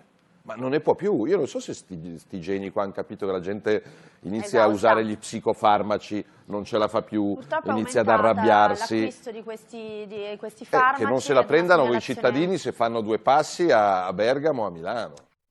E rieccoci tornati con la polemica sul- eh, sugli assembramenti, ormai è una cosa che torna e ritorna e noi non parliamo solo di questo, anzi voi non dovete per forza parlare di questo, potete parlare di tante cose, della crisi di governo che è lì ferma al palo, hanno fatto un tavolo dove sono presenti le seconde linee, diciamo, di tutta la coalizione, nessuno dei leader è presente perché tutti hanno paura che Renzi in realtà voglia utilizzare questi giorni per fare melina, ma in realtà non abbia l'intenzione di chiudere l'accordo. Questa è un po' l'estremissima sintesi di questa crisi di cui non mi sembra di notare grande fibrillazione tra i vostri messaggi, ma se volete è il momento in cui se ne può parlare, come si può parlare di questa generalizzata zona gialla e di questa cosa che si ripete. Cioè, allora, c'è la zona ah, rossa in cui non si può uscire neanche di casa, giusto? Se non per fare la spesa e poca roba. Proprio zona rossa, se esci anche solo di casa, autocertificazione, mascherina, tu- arancione. Arancione puoi uscire di casa senza autocertificazione nel tuo comune. Così. Che chi ha un comune grosso è, fa- è favorito. Gli abitanti di, di un comune della Val d'Aosta, è un po' meno, insomma, perché dipende quanto è grande il tuo comune, è quella arancione. E devo dire adesso, io non è che ho il polso del paese, però lo- lo- io attraverso eh, due comuni, tu- anzi eh, prendo il treno, quindi attraverso due comuni, ma poi vedo anche chi sale, chi scende dal treno, ho un po' di polso, almeno tra Varese e Milano, di quanto movimento c'è. Ecco, non pretendo di essere un barometro di, questa, di questo flusso, però un po' di polso ce l'ho, sia dei controlli, sia di chi sale. E devo dire che quando siamo in zona rossa, in zona arancione, si vede andando in giro, perché c'è molta meno gente che va a- e si sposta. Oggi si vede legittimamente che in zona gialla c'è tutti che si muovono e vanno dove credono. Ma questo non vuol dire forse che la gente mediamente, come anche ci raccontate nei fili diretti, rispetta le regole? E quando tu dai alla gente la possibilità di uscire, cioè perché? Perché poi se fa- fai la foto a quelli che hanno riempito la Darsena perché sono tutti lì a Milano e, e ti metti a dire ah se vi assembrate, ma perché? Perché questa roba? Cioè ma che, che cosa, cosa, cosa ci manca? Per... Vabbè, abbiamo una telefonata, pronto? Pronto Marco, Mauro D'Arezzo. Mauro, benvenuto. Vedi, per quanto riguarda la situazione politica, sta riuscendo a Renzi un capolavoro che neppure lui si sarebbe immaginato. Perché faranno Conte Ter, Conte sarà depotenziato, in pratica un cagnolino al guinzaglio di Renzi, e Renzi con l'altra mano stringerà le palle di Zingaretti, no? E a ogni minimo sussulto, due strizzoni, qualche urlo e rimetterà tutto a posto. Per quanto riguarda la zona gialla, io sono contento che non siamo più in zona arancione anche in Emilia Romagna, però vedi c'è una cosa, il virus è tetragono tirannico e anche e non, e non fa nessunissimo sconto, per cui io non mi fido degli italiani, non mi sono mai fidato e morirò non fidandomi, per cui io ti dico che tra 20 giorni ritorniamo in zona arancione. Ciao! Eh, eh, certo, e questa è un'interessante convergenza no? di due sensibilità. Mauro mi sembra così di ehm, intercettare che abbia una sensibilità per cui la- l'emergenza sanitaria è un elemento di, di reale preoccupazione, no?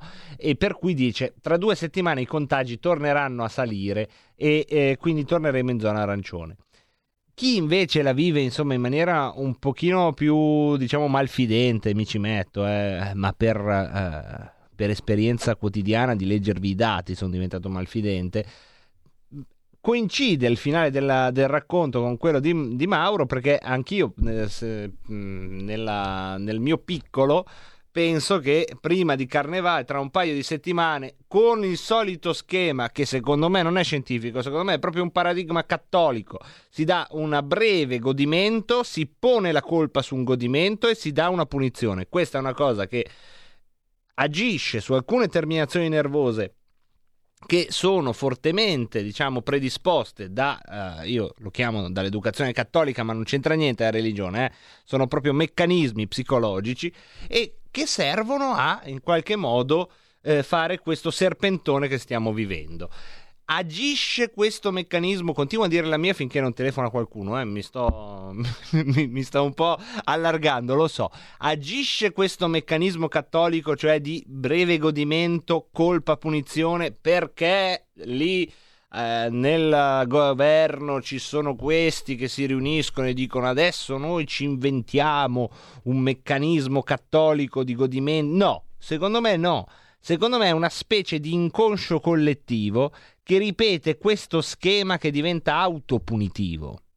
Non so se mi sono spiegato perché sto improvvisando eh, concetti complessi, cioè li ho appena pensati e ve li sto dicendo, come fate voi d'altronde quando prendete la linea, mi auguro. Questo schema, breve godimento, l'estate, colpa sul godimento, anche quando è stato irrazionale, no? perché l'estate ad esempio non combaciava con l'aumento dei contagi di ottobre, non combaciava affatto. Quindi dicevamo breve godimento, colpa sul godimento, punizione zona rossa, secondo me è un meccanismo che la società si sta autoinfliggendo. Eh, ma il virus esiste, certo che esiste e legittima questa narrazione che però sta sopra il virus, insomma, come, come una bolla speculativa, no? dove il virus è l'elemento di economia reale e sopra c'è il prodotto finanziario del panico, dicevamo una volta, ecco, dentro questo panico io inizio a leggerci delle sequenze. Una è quella che vi ho detto e che ho improvvisato adesso, sinceramente, quindi la prendo io stesso con beneficio di inventario, l'ho appena ascoltata per radio. Prendiamo una telefonata, pronto? Ciao, sono Giorgio da Monza. Ciao Giorgio, benvenuto. Eh, io intervengo nella tua trasmissione perché precedentemente il signor Pellegrino mi ha, detto, mi ha invitato a non telefonare più benché non avessi insultato nessuno se non in forma leggera i giornalisti proprio per i discorsi che stai facendo. Ma, grazie Ieri- Giorgio, permettimi però per eh, insomma coerenza, noi siamo eh, autonomisti, nel senso che poi ogni conduttore maneggia il filo diretto come ritiene, quello che è importante però è che questo autonomismo eh, abbia una coerenza, nel senso che eh, non c'è la tolleranza da parte di nessuno se si manca di rispetto a uno dei conduttori. Eh, questo io ve lo dico, eh, non nel tuo caso Giorgio, ma lo dico perché ci sono stati già dei precedenti e, e quindi questo è importante. Ecco, nessuno pensi eh, di poter fare con, con uno una- un verso e con uno un altro. Scusami Giorgio, era una nota di servizio, prego a te. Sì, no, non, non ho insultato No, assolutamente. no, infatti non mi... rise- non mi... No, no, ho capito. Com- Comunque volevo dire, ieri hanno aperto, anzi non era che- neanche aperta, non c'eravamo ancora in zona gialla, la gente essendo domenica è uscita a fare due passi E stamattina mi sono trovato quello che ormai mi aspettavo, quello che dicevi te, la solita fotografia della- delle persone che chiamano assembramenti, gente che scorre per le vie del centro, l'assembramento, come diceva Pellegrini, per la lingua italiana, è un gruppo di persone che sta fermo in un posto. E gli assembramenti, guarda caso, erano vietati durante il fascismo. Quando avevano tre persone in più eh, o più, eh, arrivava lì lo sbirro a, a mandarli via. Dove, dove siamo, dove siamo finiti? Il meccanismo del senso di colpa è proprio quello. Eh, non possiamo andare avanti chiusi in questo modo. E volevo dire anche qualcosa eh, riguardo alla campagna vaccinale. La campagna vaccinale che questi signori hanno avvocato a sé a Roma, hanno accentrato tutto, hanno detto grazie all'Europa gli staterelli non farebbero niente. Ecco, gli staterelli come la Germania si sono accaparrati i vaccini. Noi siamo piantati qui al palo con una campagna vaccinale che è appena partita ed è già arenata. Quindi invito, e così chiudo la telefonata, inviterei il signor Stefano Boeri che ha fatto quelle graziose primule eh, di cambiare fiore, perché siccome la campagna vaccinale probabilmente nella migliore delle ipotesi terminerà a novembre, cambiare la primula con un crisantemo. Un crisantemo con accanto la faccia di Crisanti, che è uno di questi mh, virologi teologi che non fanno altro che criminalizzare dei comportamenti leciti delle persone. La smettano di rompere. Avete seccato. Grazie Giorgio da Monza, grazie mille. Abbiamo un'altra telefonata, poi eh, una mia sottolineatura. Pronto? Ciao Pinti, sono Marco da Mantova. Eccoti Marco, a te la parola. Ero presente alla telefonata di Giorgio da Monza con Pellegrin, ma non voglio fermarmi su quello. Non- mi dicono però che non c'è stata offesa né niente, eh, Mm. perché io non No. sento tutte le trasmissioni, me lo segnalano se c'è una sbavatura, allora su quello evidentemente ci sarebbe poi anche da parte mia una, una coerenza. No, no, no, l'unica cosa che Giorgio aveva detto invece che mascherine Muser vuole. Vabbè, ma questo sta, fa- può, può starci. Vabbè, insomma. comunque non mi voglio soffermare su questo. Allora, tu hai dato una lettura, quella del, del, della- del democri- del- del- del cattolicesimo come arma di colpevolizzazione della gente. Forse è ancora più, neanche sottile, forse ancora più palese. Cioè, ti porto l'esempio, mia madre stamattina si è sentita con, con sua sorella, con mia zia, la quale le aveva detto, stiamo parlando delle nove e mezza, alle dieci, hai visto, ci sono già gli assembramenti, torneremo indietro. Praticamente si vuole arrivare lì, si vuole arrivare al momento in cui, dato che non ci sono più i numeri per poter mettere le zone rosse o arancioni, perché, ci- perché anche le terapie intensive non sono in affanno e, ne- e il calo sono i ricoveri anche, si vuole arrivare, evidentemente il sistema vuole arrivare al momento in cui ci saranno le zone gialle ovunque, ma che la gente comunque non uscirà di casa. Perché? Perché altrimenti viene colpevolizzata. Il sistema ha bisogno di tenerci tutti quanti in casa per continuare a fare i cavolacci suoi.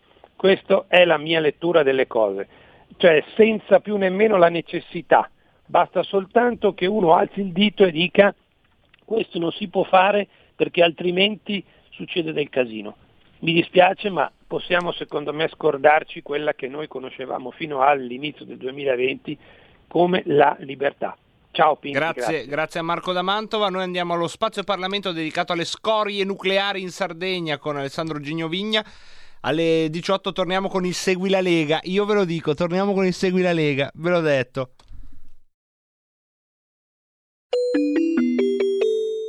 Qui Parlamento. È bizzarro l'inserimento di siti eh, sardi, perché la Sardegna è distante dal continente, perché la Sardegna ha problemi di trasporto, perché c'è il mare di mezzo, perché la Sardegna, mh, al- all'unisono di altre realtà, ha un problema anche di immagine, perché è una delle regioni d'Italia con la vocazione turistica maggiore, quindi esiste un problema logistico, quindi non solo il trasporto ad arrivarci, un problema logistico interno all'interno della Sardegna. Ora io lo so che eh, questo governo sulle espressioni popolari non ci sente molto, eh, mi riferisco eh, ai vari referendum che vengono fatti di tanto in tanto nelle eh, varie eh, regioni e i referendum sono la volontà del popolo. Quando una regione si esprime, quando una regione, quando un ente regione fa eh, un referendum, chiede ai suoi cittadini di esprimersi e non è che un referendum regionale ha meno valore di un referendum statale. In Sardegna in particolare c'è stato un referendum che ha chiesto di non portare il deposito sull'isola. E se una popolazione oggettivamente si esprime, se un ente si esprime, non solo attraverso il suo consiglio regionale, i sindaci, le amministrazioni, ma anche con un referendum, e se poi quella regione ha una caratteristica particolare di insularità e un tema di lontananza come quello della Sardegna, è chiaro che serve anche forse l'appello del Presidente Emerito Cossiga, ma eh, il popolo lì si è eh, espresso, mentre dalle altre parti c'è dibattito, lì il popolo si è espresso. Qui Parlamento. La notte di RPL diventa magica. Lasciati emozionare. Un mondo di musica per risvegliare le tue emozioni, per viaggiare alla ricerca della passione, dell'energia e della magia della musica. RPL. La tua radio.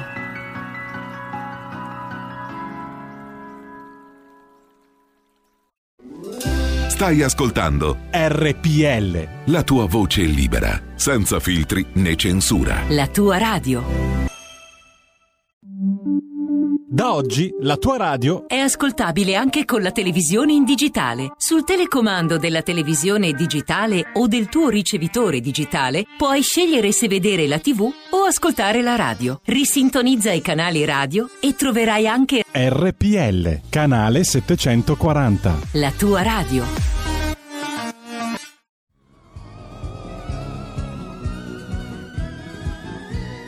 Io di Salvini penso che sia molto furbo, bravo perché ha portato un partito piccolo quando ancora ci mettevano l'elmo con le corna, adesso non credo che se lo mettano ancora l'elmo con le corna. Pure se se lo metto non dice niente a nessuno. Sì, appunto. Se io avessi previsto tutto questo, dati cause e pretesto, le attuali conclusioni, vabbè lo ammetto che mi sono sbagliato e accetto il crucifige e così sia. Chiedo tempo, son della razza mia, per quanto grande sia, il primo che ha studiato. Questi Padani, eh, Radio Padania, che si ascoltava un certo divertimento, Radio Padania. Faceva ridere Radio Padania, Eh, a volte sì. eh? E sì, ridi ridi e poi alla fine guarda come ci siamo ritrovati. Tu sentivi Radio Padania? Ma a volte sì. Perché scusa, per sbaglio, per andare a cercare? Per... No, no, andavo a cercare, poi l'ho perso. L'hai persa la frequenza? La frequenza, sì.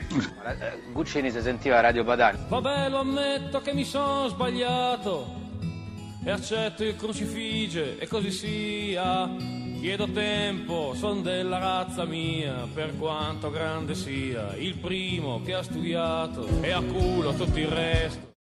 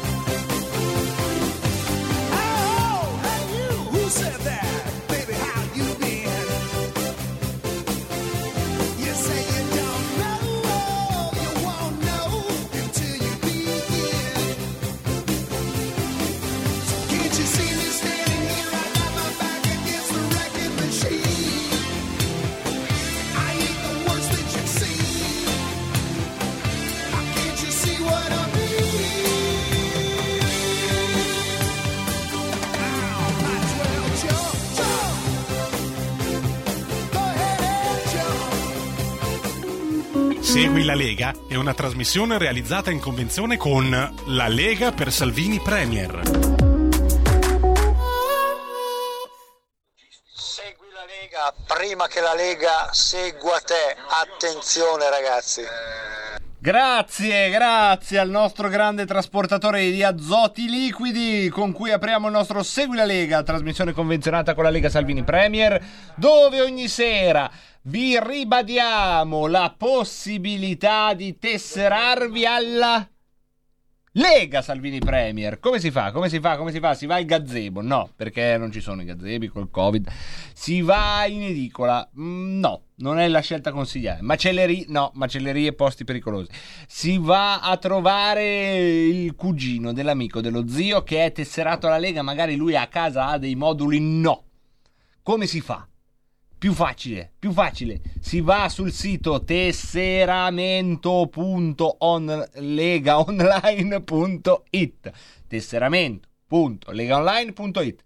Lì che cosa vi serve per tesserarvi? Dai che ormai lo sapete. Vi serve un buffo cappello arancione. No, non vi serve, ma può essere un bel, un bel ornamento. Vi servono delle forbici dalla punta arrotondata. Quelle tenetele via che non si sa mai. Vi servono duetti di prosciutto tagliato fine fine fine. Quello per cena. Cosa vi serve per tesserarvi online alla Lega Salvini Premier? Vi serve una co una connessione dall'Italia, internet ovviamente, uno stru, uno struzzo, no, che dove fate uno stru? Uno strumento di pagamento elettronico 10 euro caricati dove? A salve! No, dentro lo strumento di pagamento elettronico con tutti quei magheggi dell'internet.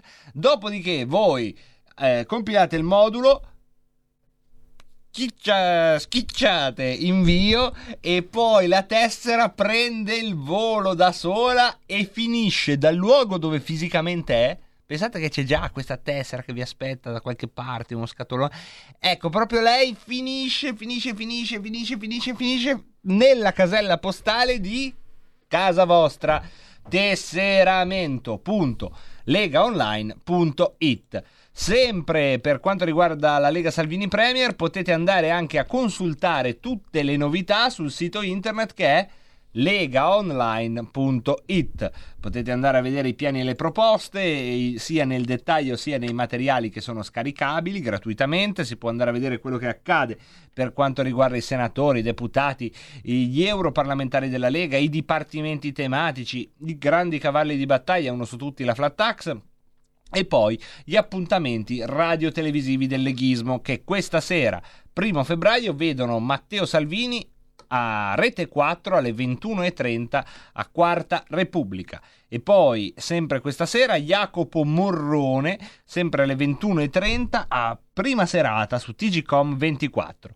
Domani mattina a 24 mattino su Radio 24 alle 8.45 Riccardo Molinari e poi domani mattina Massimo Bitonci a Coffee Break sulla 7 alle 9.40. Domani pomeriggio Claudio Borghi a Economia su Sky TG 24 alle 16.15.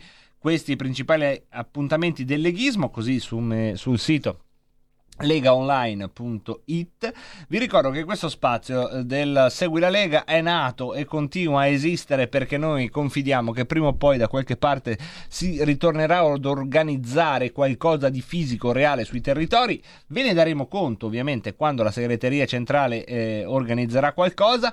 Voi però sui vostri territori se avete contezza che qualcosa che sia reale che sia digitale che insomma un'iniziativa a firma Lega Salvini Premier si sta facendo volete pubblicizzarla scriveteci al 346 64 277 56 con la dicitura grossa segui la Lega in modo tale che noi che andiamo qui a sfrugugliare i Whatsapp la troviamo subito 346 64 277 56 Segui la Lega è una trasmissione realizzata in convenzione con La Lega per Salvini Premier.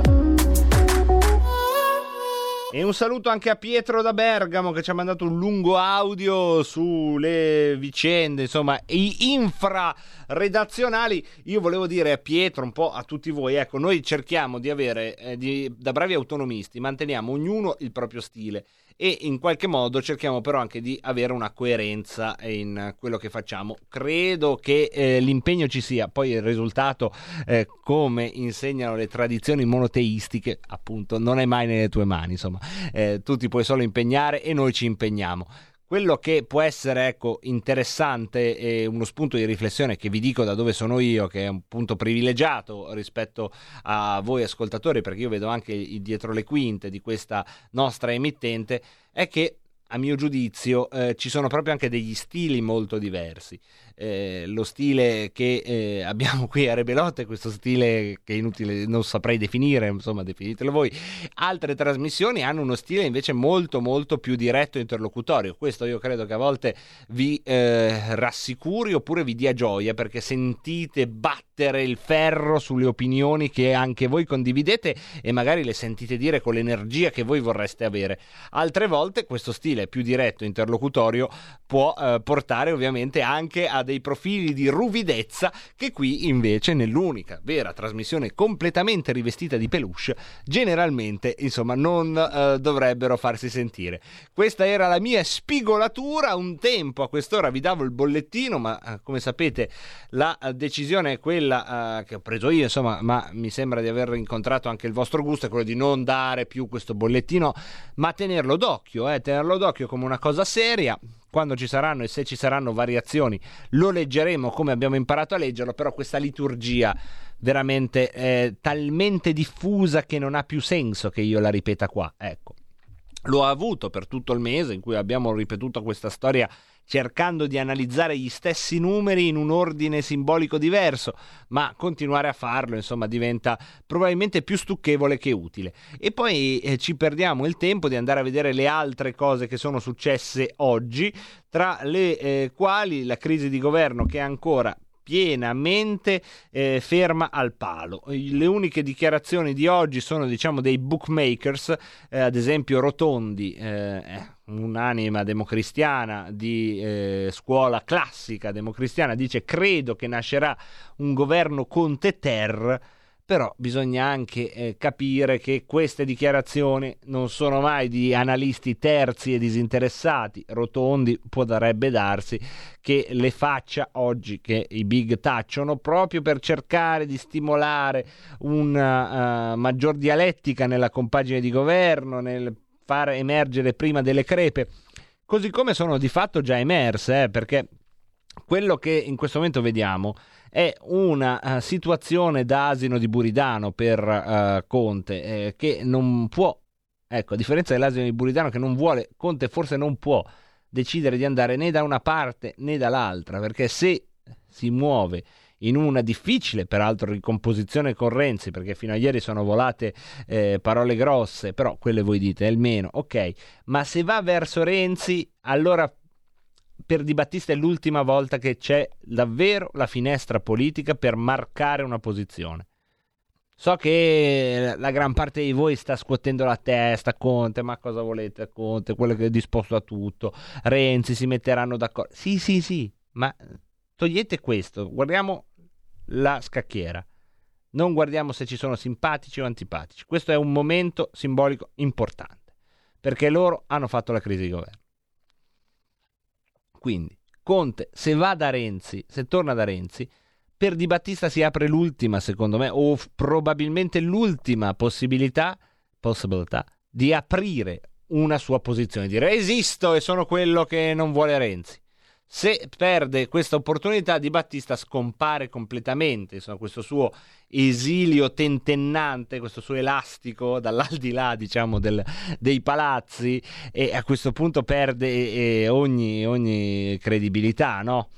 Dall'altra parte, se Conte lascia fuori Renzi, non riesce ad avere la maggioranza. E quindi finché la partita ha questi ehm, birilli in campo, o ne salta uno oppure eh, resterà aperta. Questa è, se volete, la mia lettura, che non è una lettura esatta, perché nessuno ha una lettura esatta di quello che sta accadendo, però mi pare guardando diciamo lo schema di poter dire che lo schema in questo momento prevede la soppressione politica ovviamente di uno dei tre punti o Conte o Renzi oppure Di Battista per intenderci Di Battista sembrerebbe il più fragile certamente, perché non ha eh, da, da dare in cambio posizioni di governo, però ehm, al momento è in campo e quindi c'è la possibilità, possibilità che eh, se Renzi dovesse prendere troppo, alla fine uno scontento politico, una, un- una resa dei conti dei 5 Stelle ci potrebbe essere lo stesso.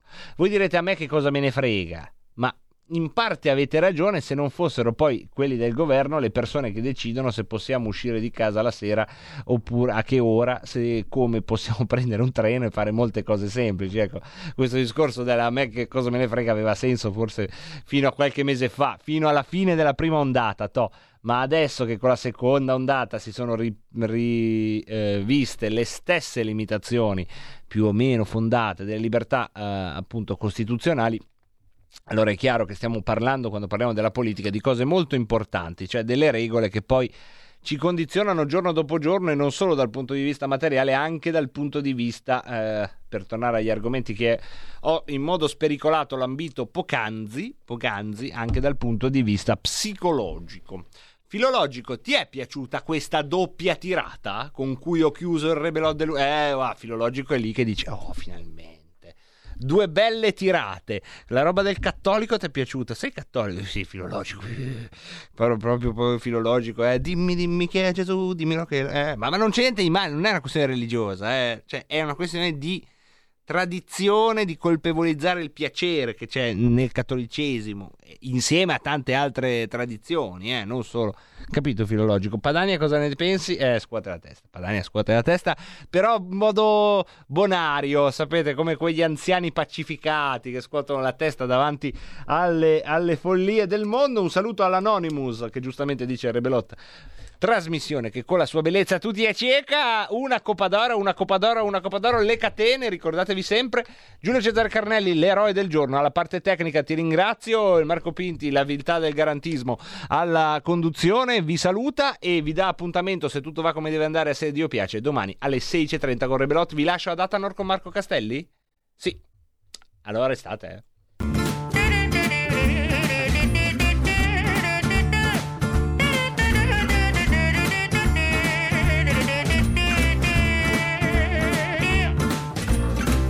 Donnez-moi une suite au Ritz, je n'en veux pas. Des bijoux de chez Chanel, je n'en veux pas. Donnez-moi une limousine, j'en ferai quoi?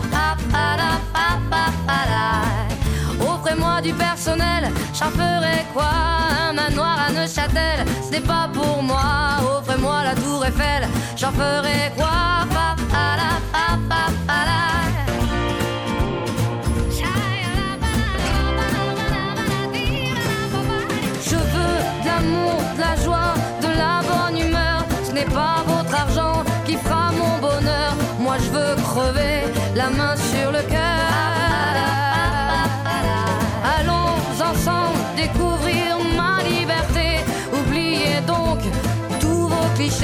Bienvenue dans ma réalité.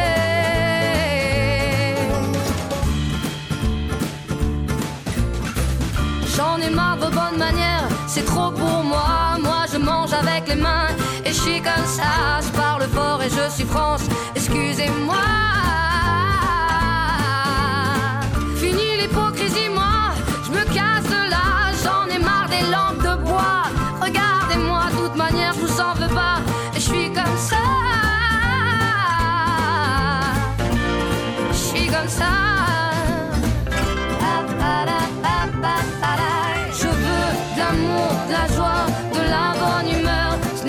votre argent qui fera mon bonheur. Moi je veux crever la main sur le cœur. Allons ensemble découvrir ma liberté. Oubliez donc tous vos clichés. Bienvenue